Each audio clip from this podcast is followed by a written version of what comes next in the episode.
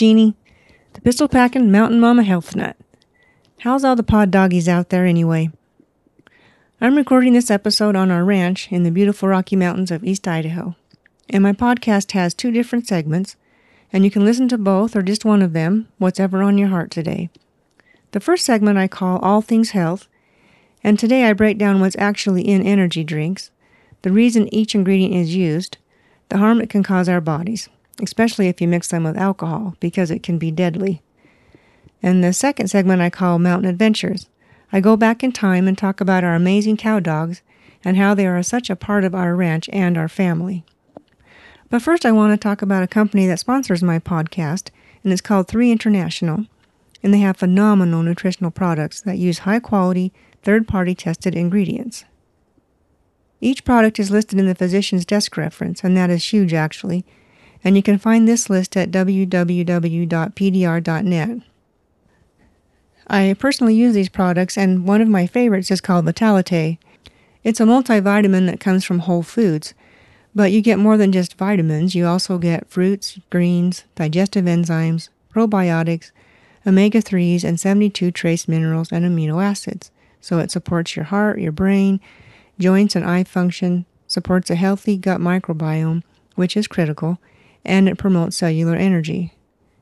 For more information and to research the products offered, visit my website, jeanneolson.iii.earth, and this website's in the show notes also. Okay, what about energy drinks? I had a request to do an episode on energy drinks, and I'm so glad when I get requests because I just love that and I want to give you, the listener, things that you want to hear about. So, long before Red Bull was introduced to America in 1997, in the early 1980s, we were using caffeine pills called NoDoz to give us energy and keep us awake. Now, I don't know if you can still buy those or not. I haven't really noticed them in the store, but I was in the ninth grade, which is a long time ago, when my friend Robin and I bought a small box at the grocery store. And we figured they were harmless. It was like drinking a cup of coffee. And we were awake and wired most of the night. Concerns started to arise around the safety of energy drinks when consumers started mixing them with alcohol. And from 2008 to 2012, there were 13 deaths reported as a result from the five hour energy shots. This eventually sparked Washington state to begin legislation to ban energy drinks to persons under 18 years of age. In 2017, a 14 year old girl died from drinking two monster drinks within a 24 hour period. But this didn't stop the industry from exploding because today you can choose from 30 to 40 different brands. I decided I needed to purchase a few cans for my research, so off to the grocery store I went. I found the energy drink aisle. Do you know they have an entire section just for these drinks? I wanted to buy the most popular brands, so I stood back and watched as people would grab a drink and go, and it was a very busy aisle. People from all walks of life moms, dads, teenagers, businessmen, businesswomen, you name it. It just so happened that the day I was there, a group of wildland firefighters were in the store, and they looked to be in like in their twenties. And they were busy buying a few groceries, but most of them came to this aisle and grabbed a can. And what was interesting was that each person grabbed a different brand, and I thought to myself, come on, guys, you're not helping me, because I needed to know which brand is picked the most. So after about 15 minutes, I finally picked five cans, because I wanted to know what was in them and why they are so popular. So the brands I picked were Red Bull, Monster, Monster Low Carb, Rockstar, and Alani. I think that's how you say it. So let's dive into what I found. The first five ingredients in each can was the same and in the same order. On the ingredients label, the one listed first means a product has the most of that ingredient in it. And so I will list them for you. And I won't go over every ingredient, just know that each brand had between 23 and 25 different ingredients. And my question is, why does it have to have so many ingredients? Okay, so the first ingredients are, and they were all listed in the same order on each can, are carbonated water, sugar, except the, the low carb one, glucose, which is basically sugar, citric acid, taurine, and a natural or artificial flavors. And that's basically what you're drinking. Add to that caffeine and B vitamins. And then other ingredients are added as preservatives, and some are natural ingredients and some are synthetic ingredients, more for energy. The energy blend for all of them contained all or some of the following ingredients. So there was caffeine, sugar, taurine, guarana seed extract, Panax ginseng root, B vitamins, L-carnitine, glucuronolactone, inositol, and maltodextrin. Now, caffeine and sugar are well known, but the others not so much. Caffeine is a stimulant and it stimulates the mind, and sugar has no nutritional value and causes major inflammation in the body. And I will go over how much sugar is in the sugar drinks and what the low carb drinks are sweetened with in a little bit. Okay, taurine is the one that intrigued me the most. So, what is taurine? Well, according to Thought Company, it is an organic molecule. So, some say it's an amino acid, but they say it's an organic molecule in its natural form. So, it helps with muscle function, athletic performance, and endurance, may reduce anxiety, aids in blood sugar regulation, and cardiac health. That's why it's in the energy drinks.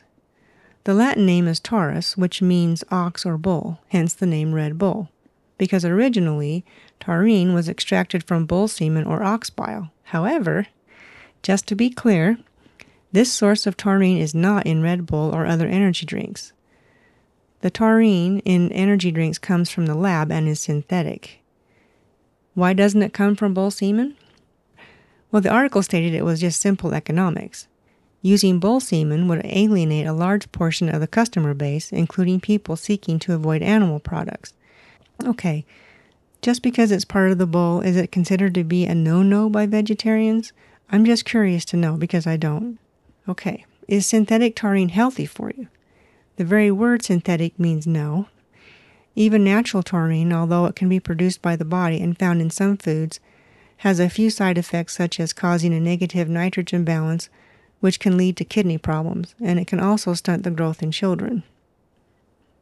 What about guarana seed extract? It comes from a plant that can actually contains caffeine.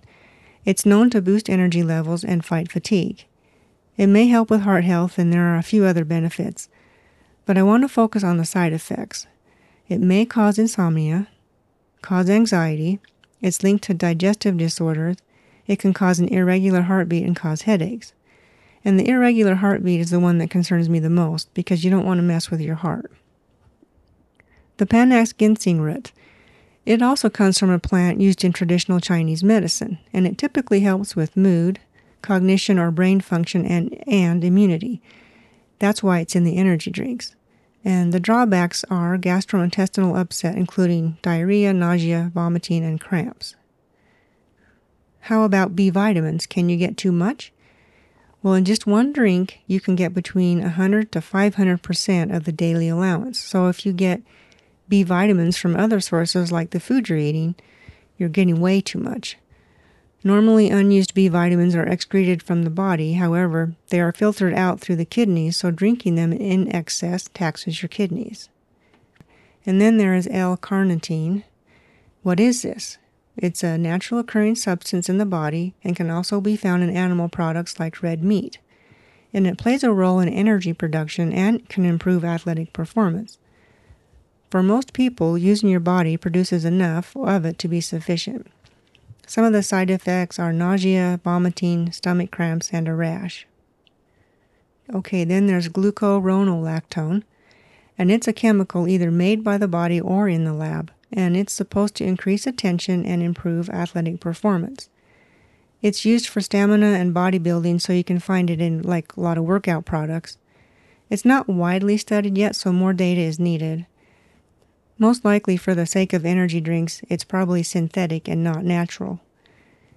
Okay, inositol. It's a natural compound found in different foods. It's a type of sugar that influences mood, mood disorders, and metabolism. The common side effects are nausea, stomach pain, tiredness, headache, and dizziness. Other less known side effects is that it may reduce the body's ability to absorb essential nutrients like zinc, calcium, and iron. Okay, and then there's maltodextrin. If you haven't listened to my episode on maltodextrin, I encourage you to give that one a listen. Maltodextrin is a food additive and preservative, so that's why it's in the energy drinks. The problem is, It has a high glycemic index number, meaning it breaks down quickly into sugar and then spikes your blood sugar. It can cause weight gain and it's horrible for your gut microbiome and the healthy bacteria in your gut. Now let's go back to the sugar content. The highest amount of sugar per a 16 ounce can is 64 grams. That's a third of a cup of sugar. And according to the USDA, the daily allowance of sugar is 48 grams. That's just a fourth of a cup for an entire day. So just drinking one 16 ounce energy drink puts you over the recommended amount. Personally, I think a fourth of a cup is way too high, but that's just me. I think it should be eliminated completely. I'm no fun, am I? Okay, the low carb energy drinks are sweetened with the artificial sweeteners sucralose and ACE K, which is acesulfame potassium. Both are bad news and both are made in the lab. If you haven't listened to my episode on sucralose, I encourage you to give it a listen as well. In a nutshell, sucralose is hard on the digestive system and on the gut microbiome, and it's also a carcinogenic causing cancer. ACE K also changes your gut health and may cause weight gain and cancer. What I thought was interesting was in the regular monster drink, the one with 58 grams of sugar, it also had the artificial sweeteners, sucralose and ACE K. Why? Why would they have known cancer causing agents into a drink that is already high in sugar? It's, uh, isn't it already sweet enough? No, just that's just food for thought, and that bothered me. So basically, energy drinks cause a high and gives you a state of euphoria. The problem comes when the energy high wears off. You want more of it, so you, so you drink another one. Meanwhile, it's wreaking havoc in your body. The other problem is the crash that follows if you don't drink another one. The crash comes with extreme fatigue, nausea, vomiting, depression, and a headache. How do you combat the withdrawal symptoms? You have another energy drink, and then the vicious cycle begins. And this is where the addiction starts. And you might be saying, well, I only have one once a day or twice a week, but you're still putting substances in your body that have adverse health effects, like I mentioned as I went through some of the ingredients, and that adds up over time. To finish up, let me touch on drinking energy drinks mixed with alcohol. Because caffeine is a stimulant and alcohol is a depressant, you can be more alert and feel less drunk, so you think you are fine to drive and it can also make you drink more alcohol to the point where you can get alcohol poisoning and not even be aware of it. And I can't imagine the hangover you would have the next morning. Just getting over the caffeine consumption or the withdrawal effects can take two to nine days. I always say everything in moderation, but when it comes to energy drinks, I say throw them out completely. Find a better alternative. And that doesn't mean choosing a low carb or low sugar option because they are just as bad. Okay, I hope you found this helpful. Send me an email and let me know your thoughts. And share this episode with someone you think might benefit from it. So now stay tuned for some fun stories about living off grid on a cattle ranch in the Rocky Mountains of East Idaho. Welcome to Mountain Adventures.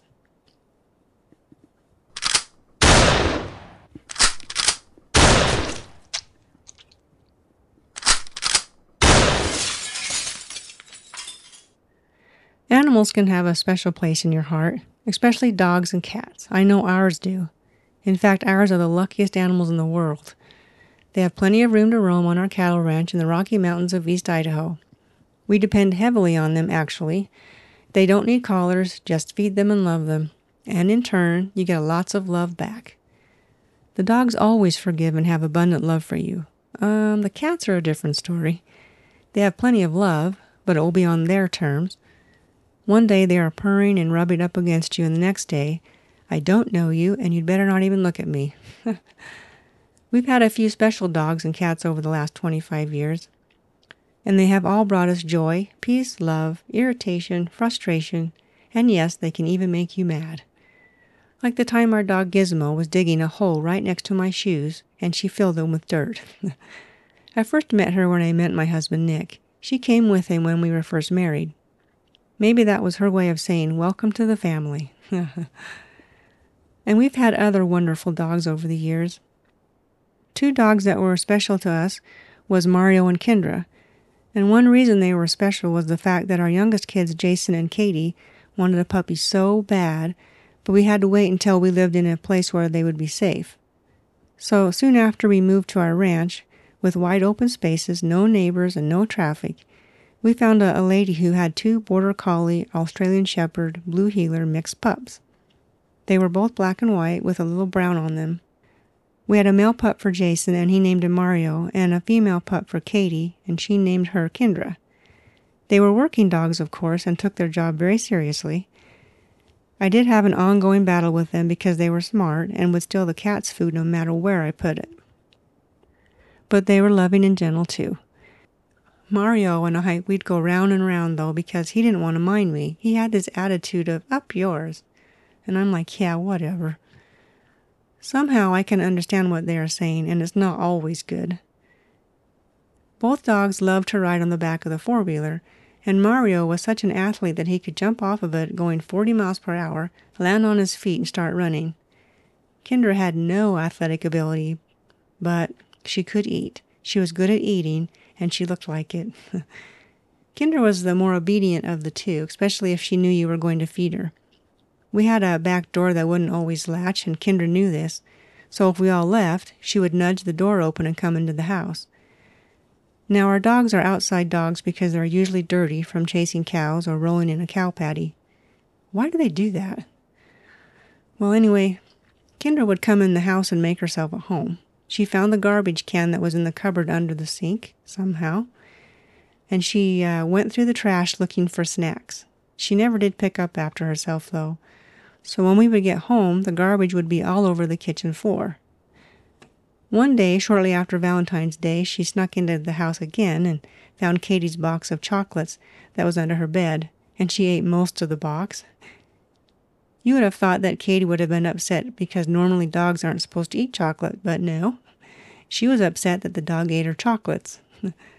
and I was worried that Kendra would get really sick, but she never did.